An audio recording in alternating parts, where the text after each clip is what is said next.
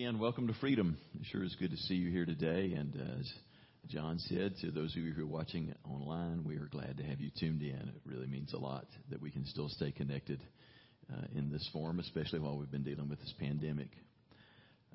Thanks for the worship set, Tony and Stone. Just good stuff today. Thanks for leading us in worship.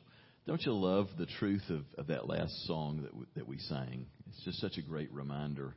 You know, life may not feel good at times, and it does not at times. There's a lot of challenges in the last year, a lot of challenges for people right now, but that doesn't change the reality of the goodness of God. Life may not be good, but God is good, and His goodness stands out so much more clearly in the difficult seasons, and so we celebrate and sing of His goodness today.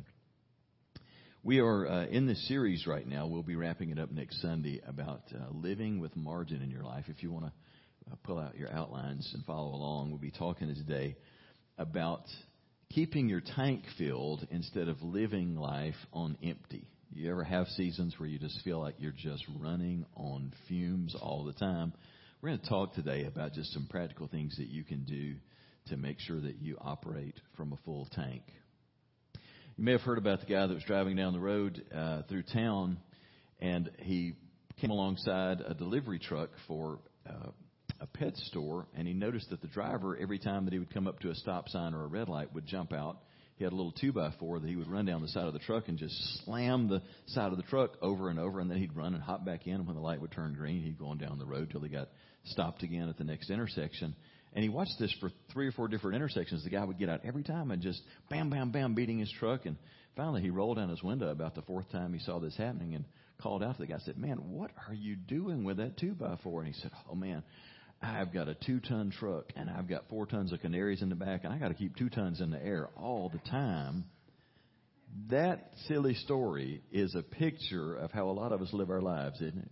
We are overloaded. We are carrying more than we need to carry, and this series, and today particularly, is about learning how to lighten your load so that you really can give your best to the people and things that matter the most. So, as we talk today about keeping your tank filled, I want to start with just a little survey of those of us who are in the room, because we're going to start for just a few minutes thinking about the times when you do let your tank run dry and how it kind of correlates to the reality of driving your automobile. So just out of curiosity, by a show of hands, how many of you, once the needle hits a half tank or anything below that, you're looking for a gas station at half a tank? Let me see your hands. Okay, we got a lot of careful people in the room. How many of you, you're quarter tank people? It hits a quarter of a tank. Now you're looking for. How many of you push it and see just how many miles you can get out of it? And it is not strange to see that light come on. Yes, indeed, we have got risk takers in the room. Now, here's the real moment of truth. How many of you have run out of gas and been stuck on the side of the road out of gas? Most of us have done that. So the opening question that we're going to consider for just a few minutes is, why is it that we ever run out of gas? And it's sort of funny how many times what happens in the natural correlates to what's going on inside of us as to why we operate out of gas. So I want to begin by just sharing with you 6 reasons that we'll run out of gas, whether you're talking about your automobile or your heart and mind and the way that you live. So if you want to follow along in your outlines, the first one is this, that we have no margin, that is being too busy to pause and refuel. We've all done this with our lives. When you do it with your automobile, we've all gotten caught there before. You know, you didn't intend to get that low, but then you're late for the next thing that you've got to get to, and it's like, I don't have time to stop for gas. So you're hurrying to the next thing and then the next thing and pushing it to the limit, and you push too far. Life can very easily happen this way for us, so that there's no time for us to recharge, and so physically, relationally, emotionally, you just wind up spent. The whole series, the whole point of this has been about building in margin, which gives you breathing room so that you're not just using up every moment of your life filled with activity and commitments. Second reason we'll run out of gas is not starting out with a full tank. You ever made that mistake? You're going for a trip and you realize a little too late, oh, wait, I didn't ever stop to fill up. Well, that's what last Sunday was all about. It was about acknowledging and realizing our tanks emotionally don't hold fuel and energy for any great length of time. And so we need to fill up every day. And last Sunday was all about how we refuel every day. The third thing that'll do it for us is hurry. the faster that you go, the more fuel you're going to burn, and you burn through it faster. Everybody knows that you get much worse fuel efficiency at 85 miles an hour than you do at 45 miles an hour, and the same is true in how you live your life. If you're going fast all the time, you're going to use up a lot more emotional energy. You're going to have a much bigger drain on relationships because you're going fast all the time. So hurry will wear down your reserves in terms of your body, your mind, your relationships. The fourth thing that will get you in trouble and have you run out of gas is being so distracted that you're not ever watching the gauges.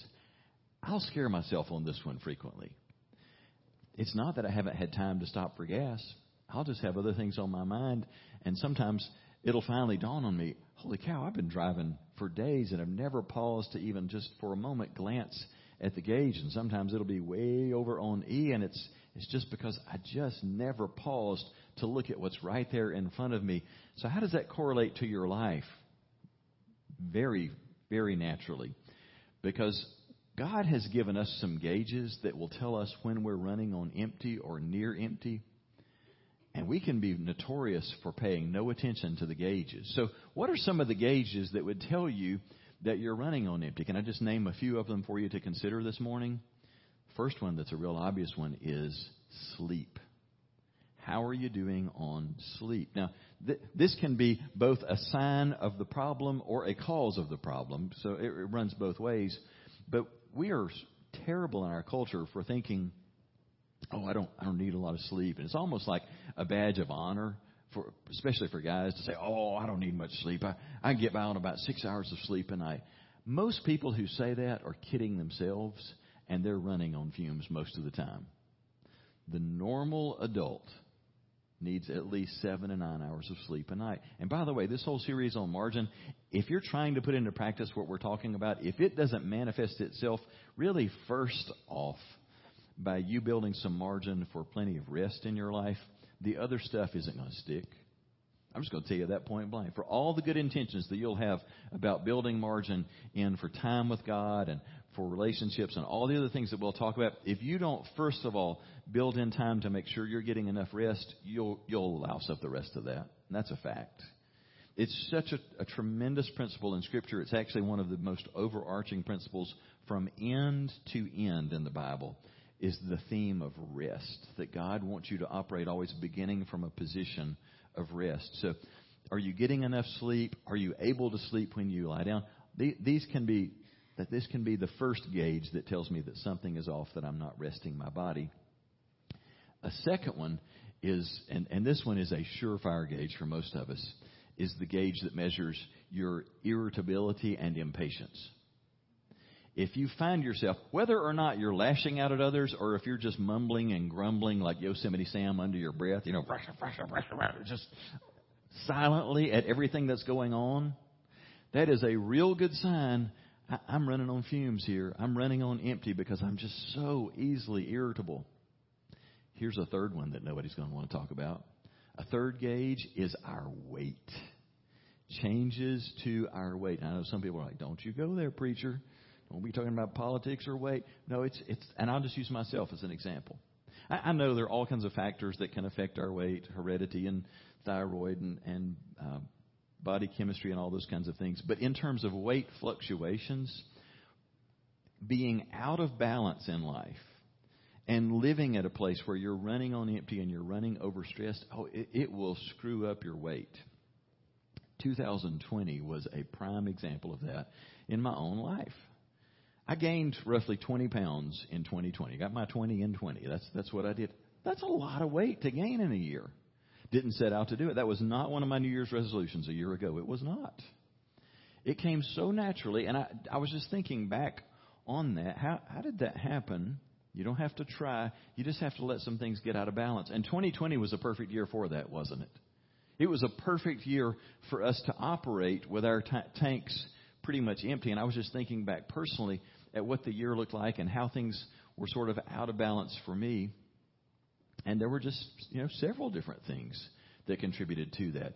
The gym being a place that I couldn't go to on a regular basis for a lot of months in the year. And that throws me out of whack because of the pandemic, not being able to go to the gym, not being able to do things that I normally would do with friends and church family. That just puts something back in my tank so that I'm at a healthy place. The other kinds of things that just for me personally recharge me, like being able to travel. Just for 10 months, that got shut down.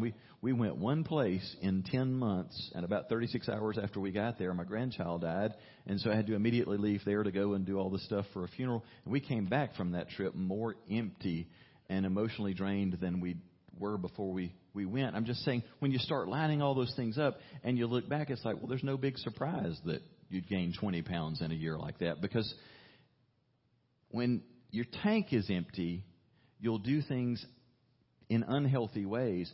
Now, Jackie, she had commented to me several weeks ago. She said, well, the thing about it is, all you have to do is set your mind to it. You can lose the weight anytime that you need to. And sure enough, in the last 6 weeks, I've taken off a good portion of what I put on last year. Still got a ways to still go down on that elevator, but I'm in that process. And she said, well, you can do that anytime that you want to. And I said, I get what you're saying, and yet that's not completely true. Because I can't just pick any day of the year and say, all right, I can pick any day that I want to. It just won't work most of the time. If my tank is empty, I won't have the emotional reserves that it takes to be disciplined and to do the work of getting to a healthier place. If you're operating with an empty tank, you can't make yourself do the right things for any length of time, including like eating right and taking care of your body. So quick weight gains, that's a gauge that's saying something is off here. Strained relationships is another gauge. If you're just wondering, man, why is it that I cannot get along with my spouse, my kids, my boyfriend or girlfriend? That can just be another gauge that's saying you've been running on empty. The fifth one is being unaware of hidden leaks that are draining me. Many years ago, I hit something in the vehicle that I was driving. It went over something and it hit the gas tank. It's not one of those things that you naturally notice, heard the thump, but noticed later there was a little crack in the gas tank, just enough to drip, drip, drip. The kind of thing that would be easy to overlook because it didn't just make a big puddle when it happened, but that slow drip was enough to drain the tank dry. You get a leak in your tank in life, and it'll drain you dry. And can I tell you two things that tend to be the leaks in our tanks that suck us dry? Certain relationships and too many responsibilities. That will bleed you dry, and you don't even notice it while it's happening. A quick word about the relationships that will do it. You know the people in your life that are emotional vampires. They just suck the life and energy out of you. You don't have anybody like that in your life, do you? Yeah, you do. We all do. There are people that you know that if you go spend an hour or two with them and you come away, there's going to be less in your tank after that time than there was when you got there.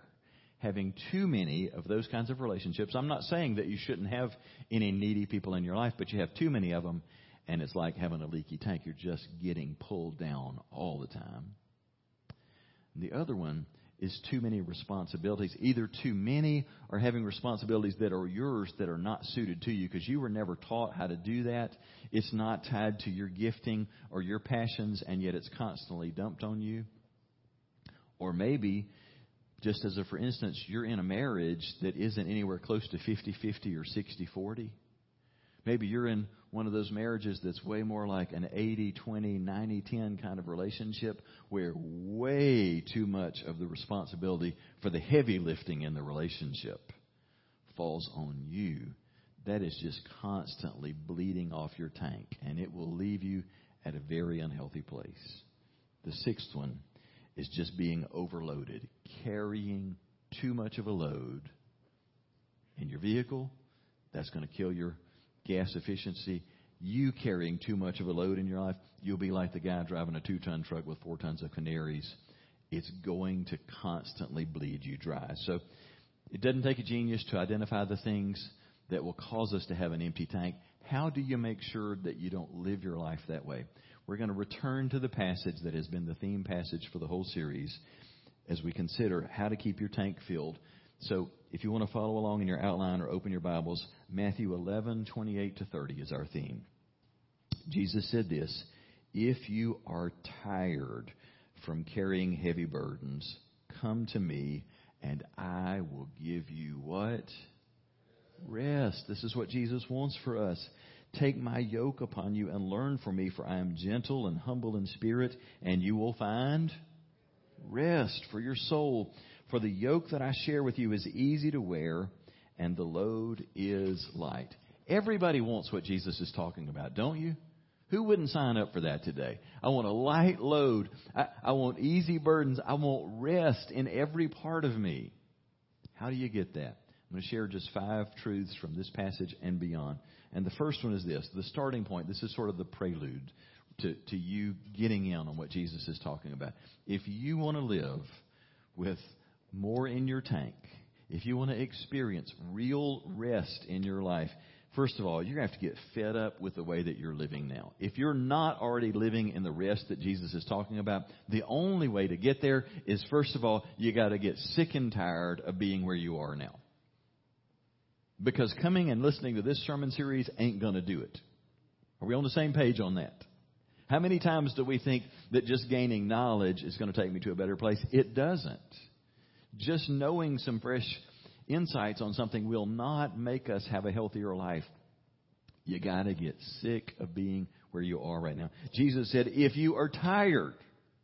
Are you tired? Are you tired of where you are? Now, there are some people who could say today, no, I'm not tired of where I am because I'm at a good place of balance in my life. And one interesting note about where we've been for the last year is it has forced us to so alter our normal schedule. There are a lot of people who have expressed, I've kind of liked this pandemic because it's forced me to not be going. I'm at home more. I'm with my family more. And I don't want to go back to the old way. Hey, if that's where you are, awesome. Praise God. But you better build in a plan to not just let life return to normal, because while most of us are celebrating, here we are this year, we're going to get back to a normal way of living. But if you don't take real caution and care, you'll return to some things you don't want to return to. So determining I'm either sick of where I am or I'm sick of where I used to be before the pandemic, and I don't want to go back to that way of hectic living that drains me dry. What is it, by the way, that causes us to change? Not just to listen to a sermon, but to actually do something about it. It's pain most of the time, isn't it? Having enough pain that I'm willing to make some adjustments in my life. We would love to imagine that we make the changes because we saw the light. The truth of the matter is few people change because they saw the light. Most people change because they felt the heat. They felt the pain of reality, and that's what'll do it for us. So if you're tired of your current pace of life and you're tired of running on empty and carrying heavy burdens, then there's a good chance you can do something about it now. And it's not going to break you to change. Hopefully it'll lead to a breakthrough. The second thing that you've got to do if you're going to experience greater balance is just simply come to Jesus. I mean, Jesus said, if you're tired from carrying heavy burdens, come to me and I'll give you rest. The point here is you don't need a self-help book. You don't need to go to some therapy or some class or some program. You don't need a pill that's going to bring more balance in your life. It really, truly is simply centered on a person. The one who knows how to give you not only rest for your body, but rest for your soul and fuel for your tank every single day. And he says, if you want to live like this, if you want every day of your life where you're so full that you're actually operating out of the overflow, that there is a sense of rest in your body and your mind, in the deepest parts of you, and you now have just new levels of energy and joy. If you want to operate out of that, that is found one place and one place only. It is not going to be found in the right boyfriend or girlfriend, and we think that it is. Whether we say that out loud, we'd never say it on a Sunday morning, but a bunch of us think, if I was just with the right man or the right woman, I would just be filled with this all the time. No, you won't.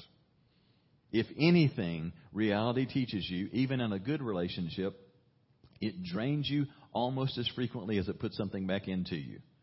Now, that's a fact. Even a good relationship is going to put something in your tank and take something out of your tank.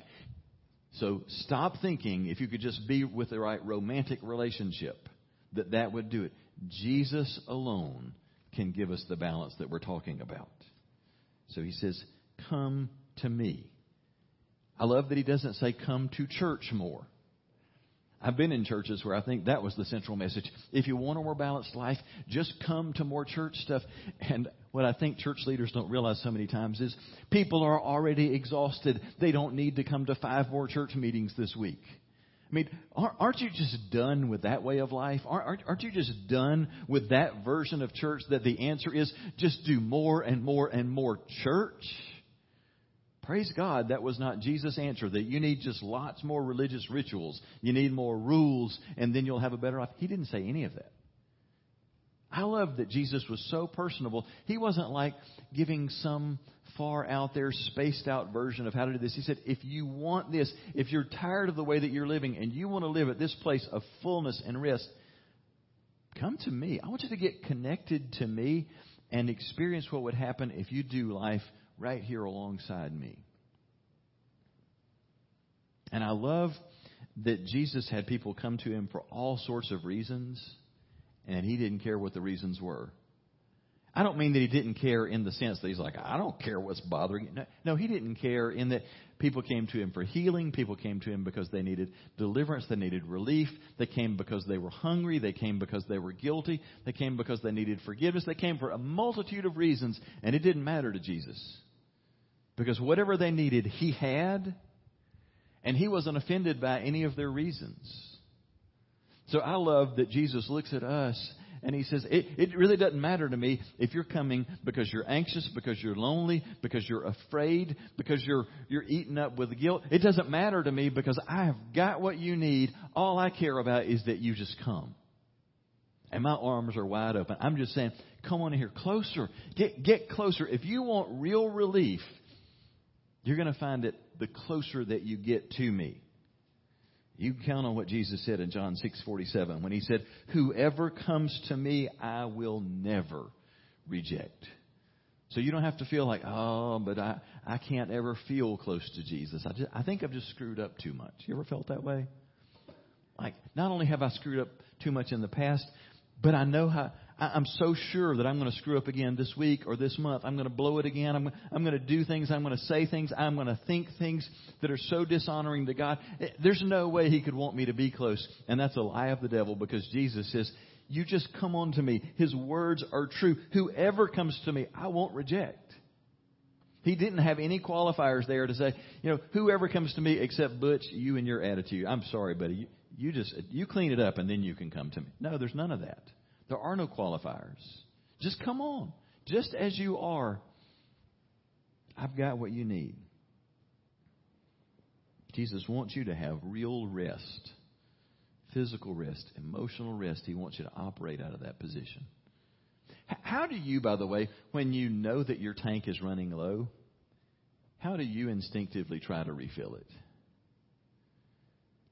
I mean, just like on a daily basis, when you just...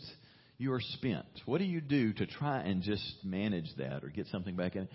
I suspect a lot of us, if we were honest, the answer would be things like watch TV, surf the web, listen to music, eat, have alcohol. I mean, just any number of things. For guys, we love to use sports when we are just empty. There's nothing left. What do? We love, turn on Sports Center, turn on a ball game. And in the moment, it will at least numb our awareness of our emptiness. But it never refills our tanks for any amount of time, pretty much beyond the moment that the game is on or the moment that the show is on. And then it's gone. Well, Jesus understands that this only gives moments of relief. But the Scriptures declare in Isaiah 40:29-31 of what he will do. He helps tired people be strong. He gives power to those without it. Yet those who wait for the Lord will gain new strength. It's a fleshing out of what Jesus is teaching here. And it's the opposite of what culture and the world tell us. Because when your life is empty, the world would suggest to you what you need if you're feeling empty. If your tank is dry and you're feeling empty, you need to just find something new to do. You need to go. You need to do. You need to get more involved. You need to find something else to do that's going to satisfy you. And Jesus says the exact opposite. You need to stop going and doing more, and you need to come. The world's telling you to go, and Jesus is saying, no, come in here and be still, because I love to take people who are tired and who are weak, and I love to make them strong. It sounds like a great exchange to me.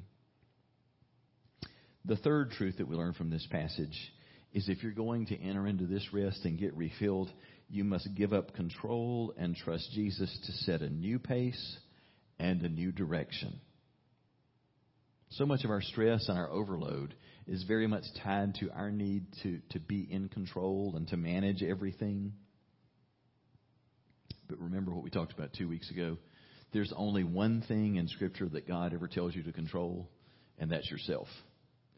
You can't control your kids. You can't control your spouse. You can't control your future or your past or the economy. You can only control yourself. So letting go of control and deciding that it's okay for Jesus to call the shots on all of these things. So where do we get this from in the passage? Well, it's verse 29 where Jesus says, "Take my yoke upon you."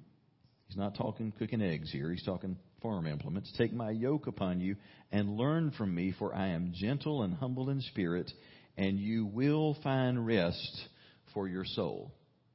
Not all of us in the room are farmers, so just to make sure we're all clear on what Jesus is talking about here, I want you to be able to visualize this. You know what a yoke looks like?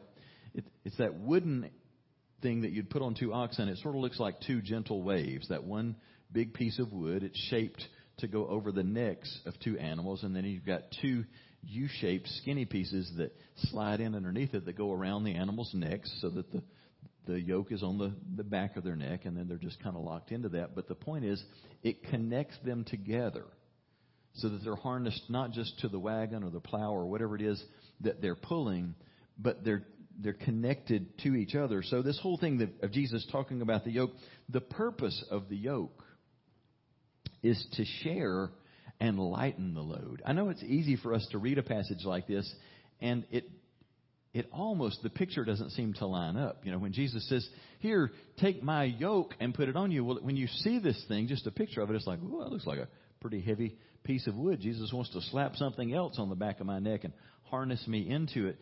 It might look like, "Oh, Jesus has got more of a weight to carry, more religion, more rules." No, no, no, no. Jesus, what he is inviting us to here is a position where we're going to be linked up with someone else, so that we no longer have to carry all of the load in our lives ever again. And it's Jesus himself that we're yoked up together with. He says in verse 30, "My yoke is easy and my burden is light." Will you take just a moment and really chew on that one thought? Jesus says, the yoke in life that I want you to carry is mine. But I want you to understand that what I want on you is easy and light. I don't know how your past has shaped what you expect a relationship with Jesus and a commitment to Jesus is going to look like. But I have a feeling that a lot of us who grew up in the Bible Belt have a picture of Jesus' expectations for us that the words easy and light never match up to it. Would you agree with that? I mean, when you think about living the Christian life, would you ever quickly associate either of those words, easy or light, with it? And yet Jesus says, here's what I want a lot of your experience to be like. I want it to be easier. I want your load to be lighter. Something's wrong somewhere. I mean, in the big picture and in my life, something is wrong that I have such an expectation that the more committed that I am to Jesus, the bigger the load that I've got to carry, the heavier it's going to be, the more I'm going to have to work. And I'm not trying to paint a picture for you that suggests that a full commitment to Jesus is just you kicked up in your recliner with a remote control in your hand drinking mimosas or something. That's not the picture. And yet Jesus says, you get linked together with me, and easier and lighter are the words that are going to describe a major part of your experience. I think we need to let that sink in.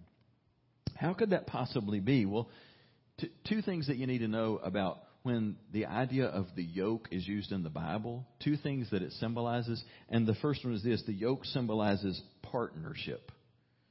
You're yoked together with someone. And in this picture, you're yoked with Jesus, with the point being you're not carrying Jesus' burden. Jesus is saying everything that you are carrying is now tied to my strength.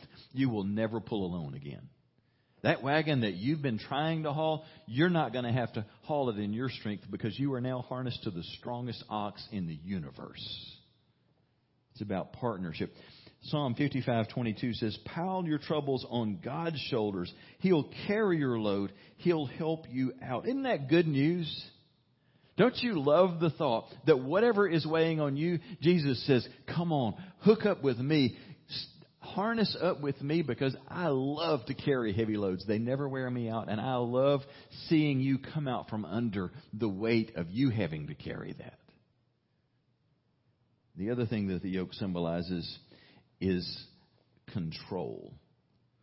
The reason as a farmer that you put the yoke on the animals was to harness their strength, but to give you control over what they did. And you yoked the animals together to make sure that they always stayed in lockstep with each other and that they always had to move in the same direction. So here's the good news and bad news of being yoked together with Jesus. It's incredibly liberating because now his strength becomes your strength and you don't have to carry anything alone ever again. But it means if you truly are yoked with him, that every choice that you make for every step that you take has to be tied to the direction that Jesus wants to go in all things. And that's good news and bad news all in one statement, isn't it? I mean, the bad news is if you're a control freak, and there are enough of us in the room, we can start a support group for that, for the Control Group's Anonymous bunch here. It's a little scary to think that somebody else is going to get to call the shots on everything. But when you start walking in that, you discover how wonderfully liberating that is. How could that be liberating to give somebody else control of your life? For the control freaks, we're like, that isn't liberating. That is disturbing. That is deeply disturbing that I don't get to decide everything. And you don't have to nod your head. You know who you are. I'm the president of that group right there, the control group. You see, I'm so in control, I've got to be the president of the group. It is a disturbing thought, and yet it's liberating when you experience this thing that the one who says, you got to be linked to me, which means you stay in step with me, that he is always moving in the right direction. He is moving in the direction that is going to be best for the kingdom and ultimately the best for you. And here's part of what's so liberating about that.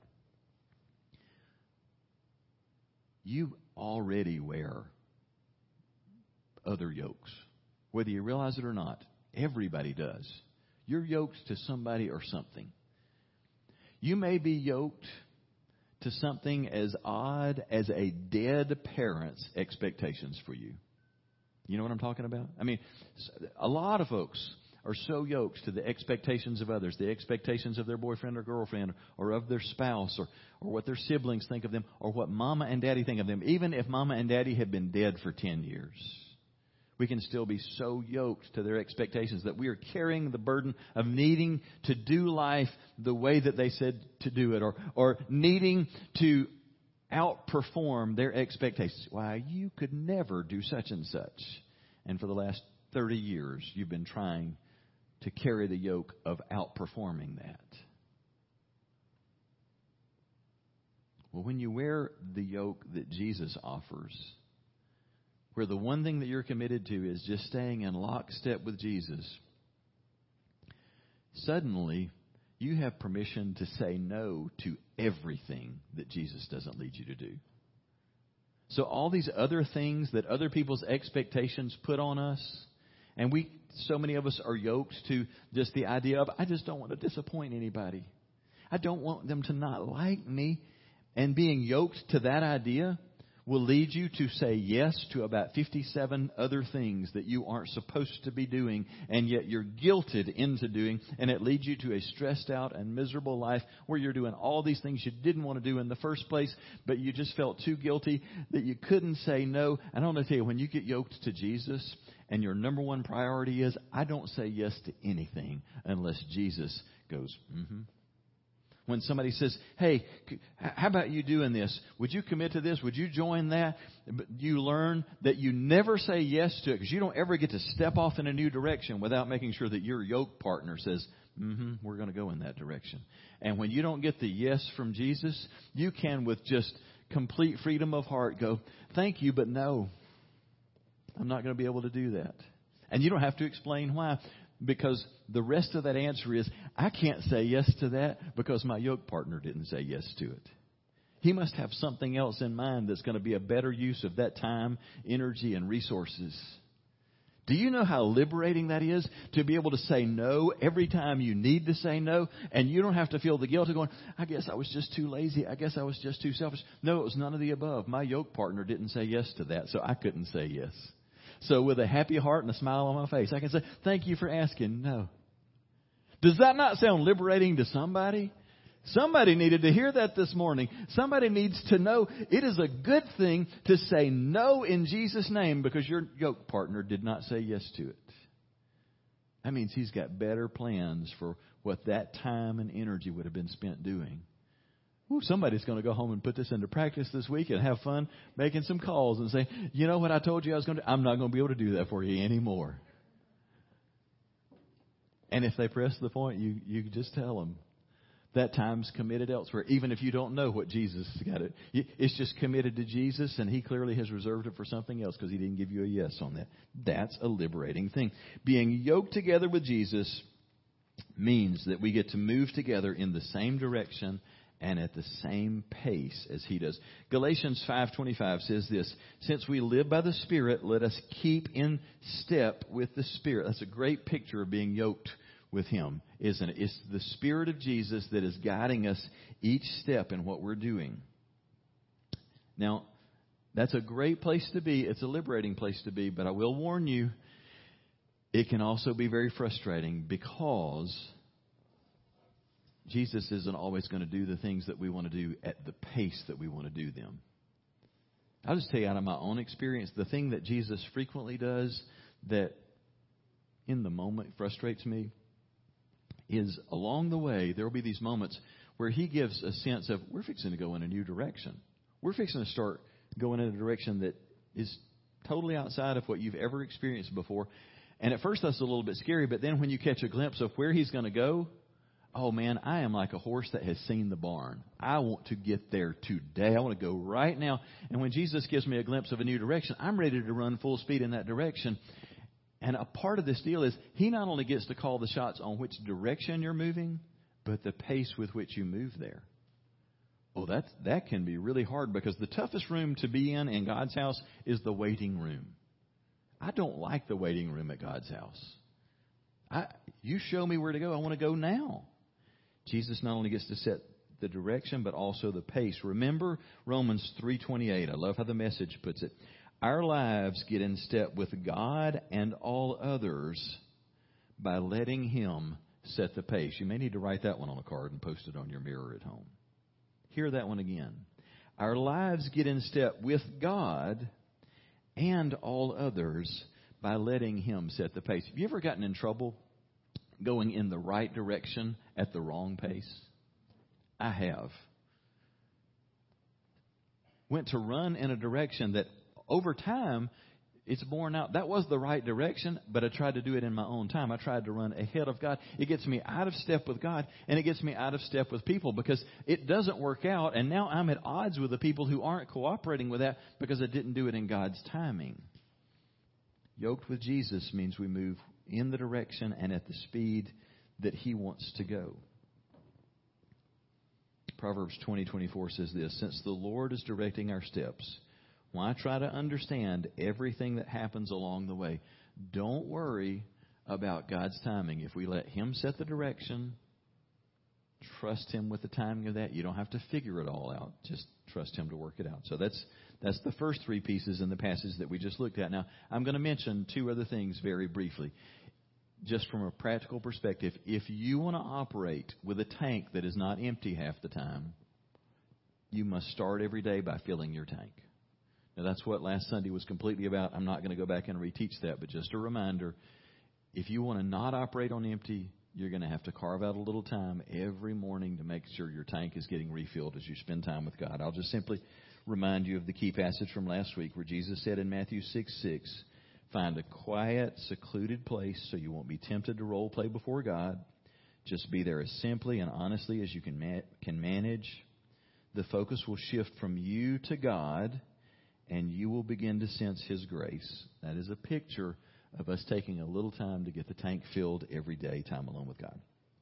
And then the fifth and final thing, just from a practical perspective, if you want to get your tank refilled, you have got to stay connected to your church family. You know, there's a profound truth when you read the account in Genesis 1 and 2 of God's creation of everything and of mankind. He knew ultimately what He was going to do. He could have just as easily, it would have made complete sense to us if He had just started out by making a man and a woman at the same time, right? I mean, with animals, He didn't make all male animals and then come back way later and say, oh, I think we'll make some female animals so they can reproduce. No, He made male and female, but only with humanity did He make just a man. And He let the man have some time to experience life where he could work, he could interact with the animals, he could play with the animals, he could do all of these things. He could enjoy nature, he could whatever, hunt, fish, hike. He could just enjoy the world and he could just work himself silly. And He let Adam do all that he wanted to in that regard and discover that even with all of that, it was not good for man to be alone. Life would never be fulfilling. Work alone would never be satisfying. All of the other endeavors, if the whole world was yours, as was the case with Adam, you will still not find joy and contentment if you're alone. He needs someone else. Now, friends, this is not a point about romance or marriage, because the point here is not about needing to have a significant other. The point is that we need just meaningful relationships with other people. Part of the great challenge of the pandemic has been how much it has separated us and has strained us that we, you know, we don't get to do the normal things that we do with other people. We've always got 6 feet between us, if not miles in between us. And when we are together, we're masked up. I mean, we just never feel like we are truly together. I hope, I mean this in a good way, I hope your heart aches because of that. Because I hate what the alternative would be. I hope that we have not gotten so comfortable being apart that we've just learned to be sort of content, to settle for just leading separate lives and staying at home and just being safe. Because in the coming months, we'll take these masks off. And we're going to lay aside the pandemic rules. And in Freedom Church, we're going to be really intentional. We're going to go out of our way to love each other to death, to fellowship each other to death. We are going to get back together and we're going to do life together. And I want to tell you, you need to make a commitment now if you're not already there. I'm going to belong. I'm going to connect. I am not going to let life or an illness or anything else keep me from experiencing what God wants for me. Remember, the whole idea of building in margin is so that you have room for the things that matter most. And let me just go ahead and cut to the chase. This is what we're going to talk about next weekend on Valentine's Sunday. We're going to talk about what matters most. It's relationships that matter the most, and you need that. Folks who are watching online, I am so glad that you've been careful. So many people who have been very guarded about their health. I'm glad that you have done that. But when we get past the danger zone and we are rapidly moving there, do not settle for that. Do not settle for this. This is not enough. Yes, you are in a soul-filling station right now. I hope you're going to leave with your tank more full because you came here today. But this isn't enough. You need to belong. So I want you to be figuring out, what small group am I going to be in? What ministry team can I be a part of? Who can I link up with for a discipleship group? At least one, if not two or all three of those things need to help define your life because you need to be vitally connected, getting your tank filled. Now, that may sound like a burden on the front end for people who aren't already doing that, to go, oh, man, I got to find time in my schedule to come to a group for an hour and a half or 2 hours every week. That may sound like a burden, but I will guarantee you, if you'll press in and let yourself be known and get to know other people and love other people, it is going to become one of the high points of every week, to break bread every week with friends who love you and who are praying for you and who are opening up and sharing with you and laughing with you. Our souls need that. That's why the writer of Hebrews said in Hebrews 10:25, we must not quit meeting together as some are doing. No, we need to keep on encouraging each other, because that's what happens when we get together in these little groups. It refills us, the encouragement that we have. And he says, this becomes more and more important as you see the day getting closer. What day is he talking about? Oh, he's talking about the day that ends time as we know it. He's talking about the conclusion of things when Jesus returns. And he says, the closer that you get to that day, you need to understand the more important it is for you to get together. How did he know that? How did he say that? Because he understood that the closer that we get to that day, something is happening. It's like revolutions of things that happen in our culture that are just moving faster and faster and faster as we move forward in time. The pace of life, it's not slowing down. It's ramping up. Life is just stretching us to the limit. And it's when we press into our spiritual family that something different happens and we truly find peace and rest for our souls. Why is that? Jesus said, come to me, and you're telling me that in these gatherings with Christian family that's going to happen. How does that all work? I'll tell you how it works. Ephesians 1:23 sums it up when it says, the church is Christ's body, and it is filled with Him. He makes everything complete in every way. When Jesus says, come to me, yes, that's a very personal and private thing, but it's also something that we share together. We live at a time where it has become epidemic that Christians, true Christians, say, I love God, I'm a deeply spiritual person, but I do not do organized religion. I do not do church. And to them, I say, what a pity. What an absolute pity, because you miss out on so much of Jesus by doing that. How can I say that? On the authority of God's Word, which says the church is Christ's body. You want to experience Jesus? You're going to miss a big part if you aren't in the body of Jesus. Why? Because it is filled with Him. The world loves to say, and Christians outside the church love to say, well, the reason I don't go to church is because the church is filled with hypocrites. Well, at one level, I want to say, no kidding. If sinners don't get to come to church, nobody does. The world is full of hypocrites. The church is full of hypocrites. But guess what else the church is full of? It's full of Jesus. The Scripture says it's full of Him because He lives in us. And when we come together, something spills over when we open up and we share our struggles and our joys and just the stuff of life. Man, it refills our tanks, and we go out and we are different because now we have something in us that is stirred up and is overflowing, and we make a difference that impacts the world. That's what we're after. Some of you may think, isn't that a peculiar series, kind of a peculiar thing to teach on? I want to tell you, the reason we're starting the year on this series is, one, because I care about you. I care about your health, your relational health, your physical health, your emotional and spiritual health. I want you to be at a healthy place. But part of why I'm starting on this series is because of an understanding that if we don't get this thing right, we will be rotten as witnesses in the world. Because can I tell you this secret about what the world is looking at when they look at us? If they look at us and they see that we are as stressed out, we're as just slammed to the limit with responsibilities and things that are just weighing on us and pulling us down. And every time anybody asks us how we're doing, we're going, oh, I'm all right. I'm just so busy. I'm just so tired. Why would the world want what you've got if that's your answer? Seriously.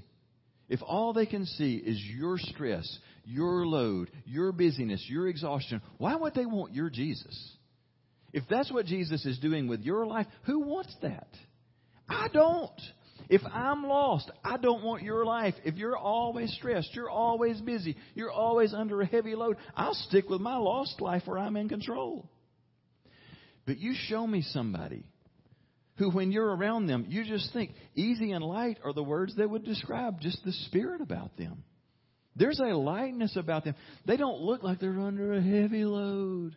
When I ask them how they're doing, I actually hear joy and energy in their answer. I see a smile on their face. When I hear them describe their lives, I hear margin.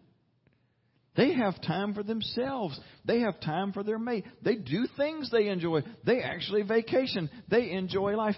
When you go back and read the Scriptures, when you read the Old Testament, read with a lens that says, what was God trying to create in the whole of life?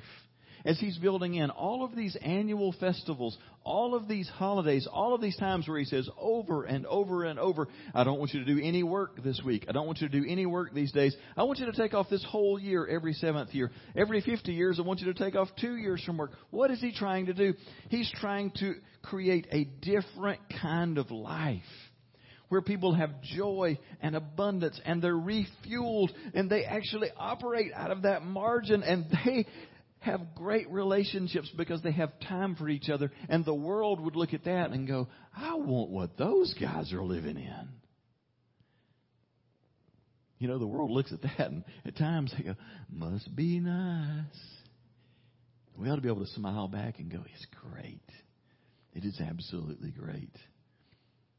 Because the one that we're yoked together with is Jesus. And his load is easy and his burden is light. And it is a joy to walk with him. The world will want that. Don't you want that? So I want to ask you just candidly, what is it that is weighing the heaviest on you right now? And life can be weighty. Is it financial issues? Is it health concerns? Is it dealing with an aging parent? Is it dealing with kids that are out of control? Is it stuff out of control? What is weighing on you? I've got good news for you. The Lord brought you here today for a reason. He doesn't want you carrying that load alone. He wants you yoked up with him. He wants to carry that weight. But you've got some choices to make. You're going to have to yield some control. You're going to have to press into him each day. You're going to have to press into experiencing him with his family. Are you ready to do those things? Why don't we join together by turning to him together in prayer now? God, you are so good. I feel silly saying it, but we're surprised sometimes by just how gentle and good you are. Thank you, Lord Jesus, that you are not a taskmaster trying to squeeze more out of us. Thank you that you are a partner, that you are a burden bearer. Holy Spirit, would you help us to press into Jesus? Would you help us today to come to Jesus? I want to just ask you, as your head is bowed and your heart just attentive to the Lord right now, have you come to Jesus? Have you come to Jesus for the first time in your life? Have you ever just come to Jesus and trusted him to be the one that you're yoked up with? Have you come to him for forgiveness and salvation? Boy, he would love to do that in your life today. If you want to do that, there's nothing complicated. Why don't you just, in your own simple way, just pray a prayer that says, Jesus, I need you. In my heart, I just want to come to you. I choose to trust you. I trust what you've done for me at the cross to pay for my sins. I trust being yoked with you to give direction in my life. And I'm just inviting you now to save me and change me and lead me. Lord Jesus, thank you for hearing and answering that prayer. A lot of folks in the room and listening online, you've been saved. But in your heart, you may realize, I need in a fresh way to just come to Jesus. Not to more religion and more rules and more activities. I just need to come to Jesus. Why don't you just, in the privacy of your heart, just say, Lord Jesus, help me to know how to do that. What's the next step in me just coming to you, not just in this moment, but each day? Help me to be hungry and thirsty for more of you.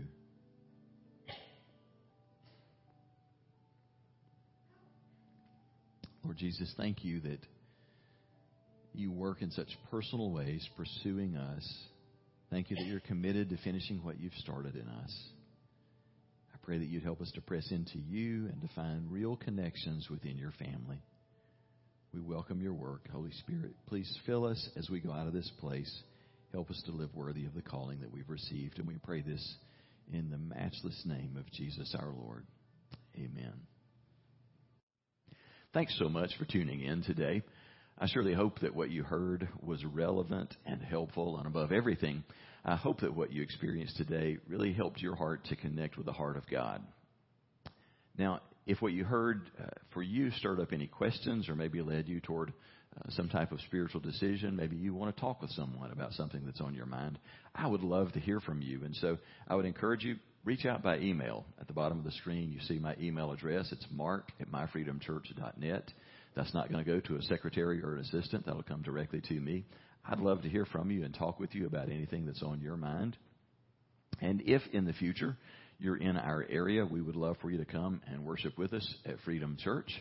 But until then, we invite you to access all of the sermon material that you find online.